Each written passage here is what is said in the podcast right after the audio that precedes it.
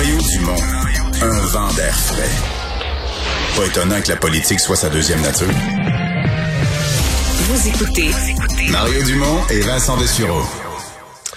Oh, à peu près à chaque hiver, il arrive des situations comme celle-là euh, sur les, les, les, pistes de motoneige, euh, toutes sortes de blocages. Et là, c'est dans les cantons de l'Est et je dois avouer que c'est quelque chose... euh, J'ai vu passer ça, j'avais rarement... Peut-être c'est un phénomène qui existe dont j'étais pas conscient. Oh! Inversion d'entrevue. Oui. Inversion... Non, je pense... On a inversion d'entrevue? Ah, OK, OK, OK, OK. Bon, je, vais- je- je vais retomber sur mes pattes.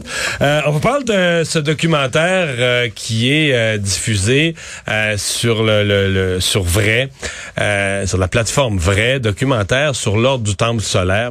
Euh, on se rapporte en 1993, 1994. Les plus jeunes, regardez le documentaire ou allez lire là-dessus. Quelque chose de complètement fou qui se passait à la fois au Québec. Euh, toi, Vincent, c'est trop Ben, moi, j'étais jeune, mais j'ai un souvenir très clair de cette époque-là parce que je trouvais ça euh, fascinant et effrayant. Là, comme enfant, là, j'avais 9 ans. Ben, au là. début, c'était mystérieux. Ouais. Puis là, à un moment donné, il s'est mis à avoir des morts. là.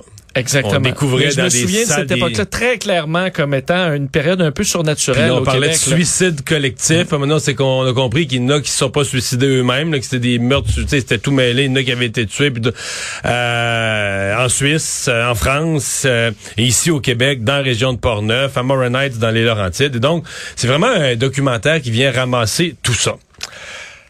Pour en parler, il y avait eu à l'époque un rôle tout à fait particulier. Euh, c'est lui, comme journaliste, qui avait été un des premiers à parler de tout ça, qui ensuite avait été aussi un des premiers à réaliser qu'il y avait à l'intérieur de l'ordre un réseau de cadres d'Hydro-Québec. Et ça aussi, là, ça avait fait grand bruit.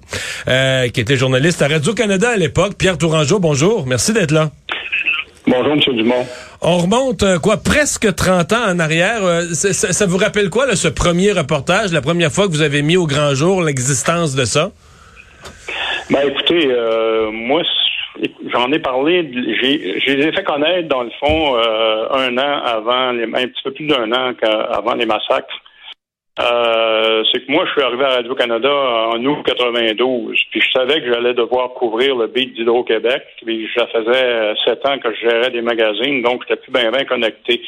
Donc, j'ai, fait, euh, j'ai refait partir mon réseau, j'ai rencontré des sources euh, qui m'ont parlé de toutes sortes de choses à Hydro-Québec pour me briefer sur ce, qui, ce que, ce que j'allais pouvoir couvrir. Et puis, euh, parmi les renseignements qu'ils m'ont donnés, ils m'ont entre autres parlé d'une secte qui avait euh, beaucoup d'importance, beaucoup d'influence dans le dans le secteur des ressources humaines à, à Hydro-Québec. Bon.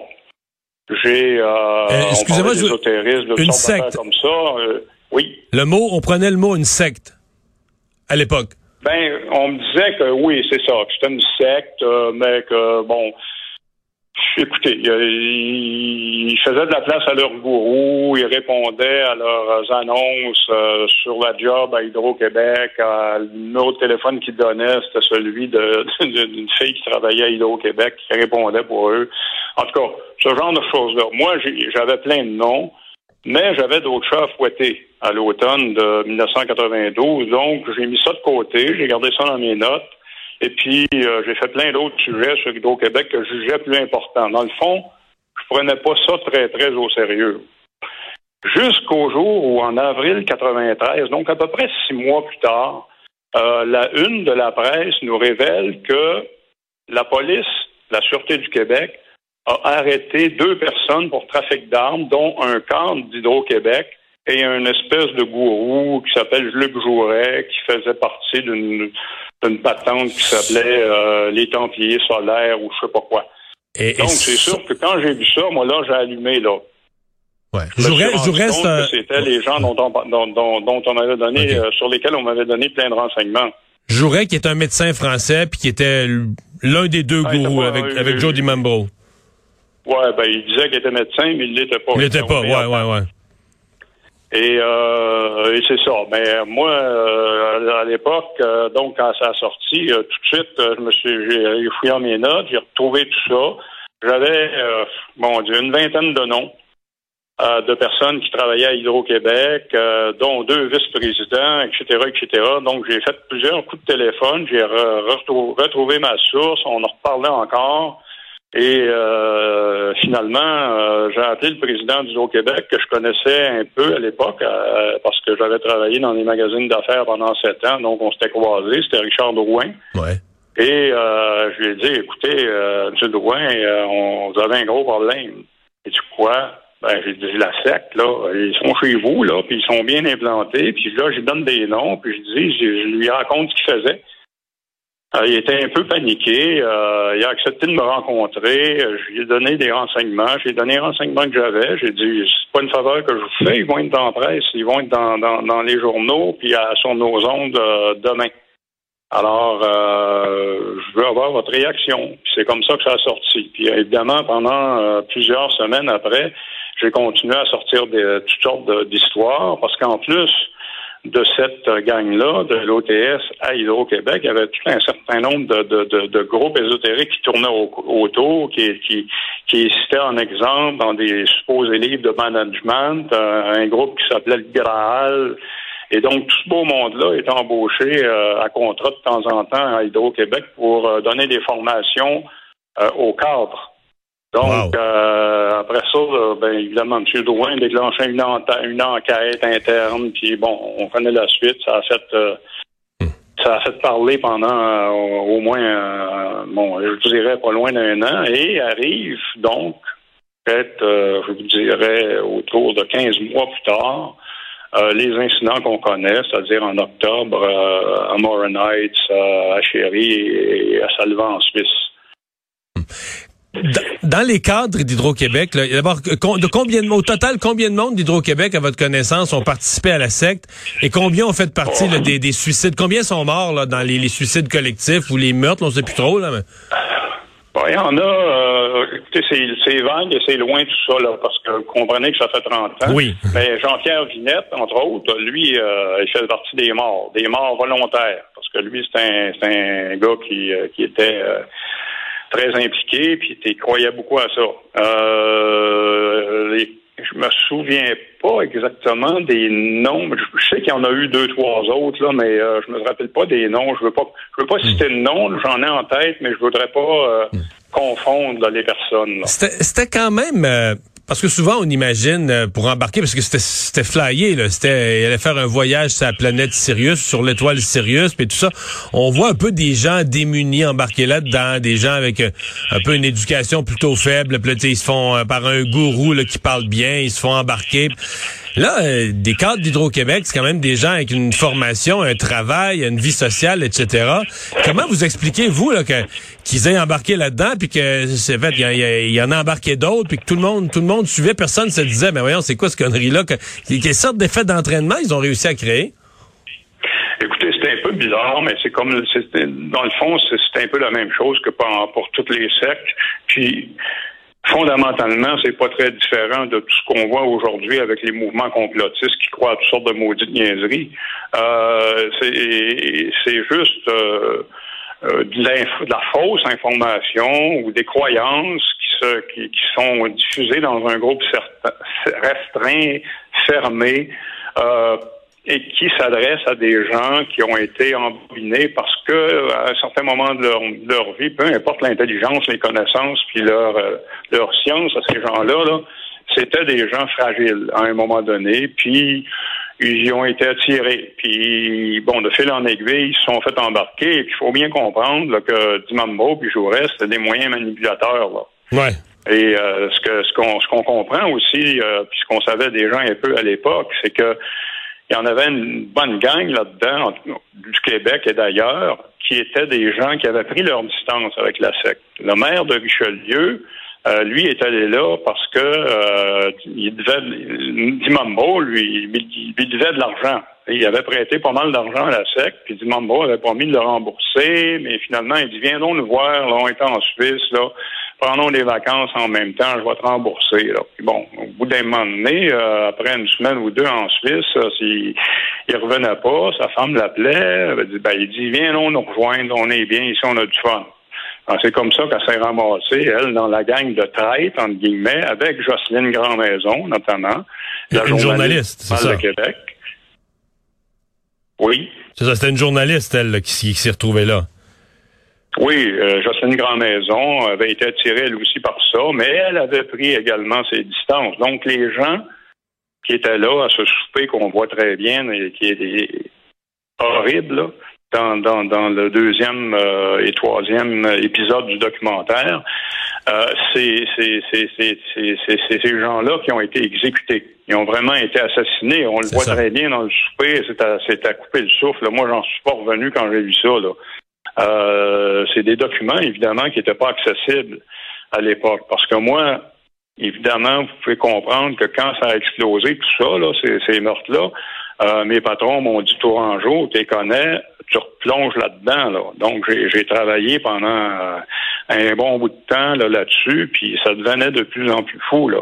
Mais ces gens-là, Aujourd'hui, on les voit dans des vidéos. On les voit se faire assassiner tranquillement parce qu'il y a un bon gros, gros souper où ils chantent comme des fous chevaliers de la table ronde, ils boivent du vin, ils prennent un coup, ils rient beaucoup.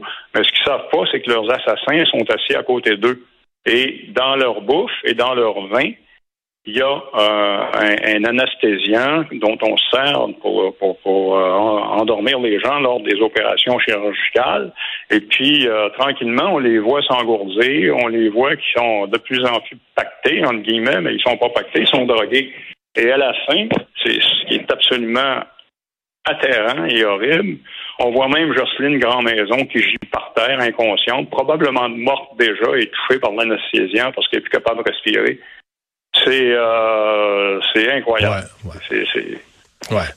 Euh, dernière question. Euh, je reviens à parce qu'évidemment, on pourrait faire le tour de tout le documentaire, mais je reviens à Hydro-Québec euh, sur le plan de l'administration publique, parce que si on regarde ça froidement, je veux dire une administration publique est pas responsable. de dire, mettons aujourd'hui, tu peux avoir des gens qui sont qui sont musulmans, qui sont catholiques, qui sont athées. Tu tu t'occupes pas de leur religion.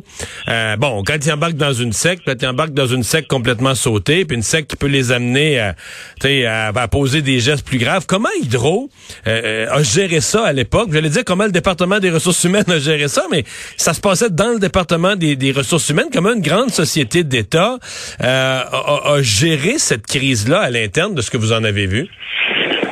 Ben écoutez, d'abord, il y a eu beaucoup de damage control. Euh, mais M. Drouin a été assez intelligent pour comprendre qu'il ne pouvait pas nier les faits. Puis de toute façon, il, ne voulait pas le faire. Il voulait régler le problème lui aussi, on ne revenait pas. Euh, et, donc, il a déclenché une enquête euh, qui a été menée par euh, Mme Roland de Moncion, qu'on voit d'ailleurs dans, le documentaire, qui a qui était la vérificatrice d'Hydro-Québec, qui a fait une, enquête sérieuse, qui a donné lieu à un rapport préliminaire, un rapport définitif. Ils ont trouvé quoi? Vingt quelques personnes qui étaient membres, dont des cadres intermédiaires, dont deux vice-présidents, ou en tout cas on en voit un d'ailleurs aussi dans le dans le reportage, dans le, documentaire, M. Marois. Et euh, il y a des gens là-dedans qui ont été attirés, qui trouvaient ça plus ou moins drôle et tout ça, puis qui s'amusaient. Bon. Mais euh, c'est ce que semble dire M. Marois de, sa, de lui-même. Là.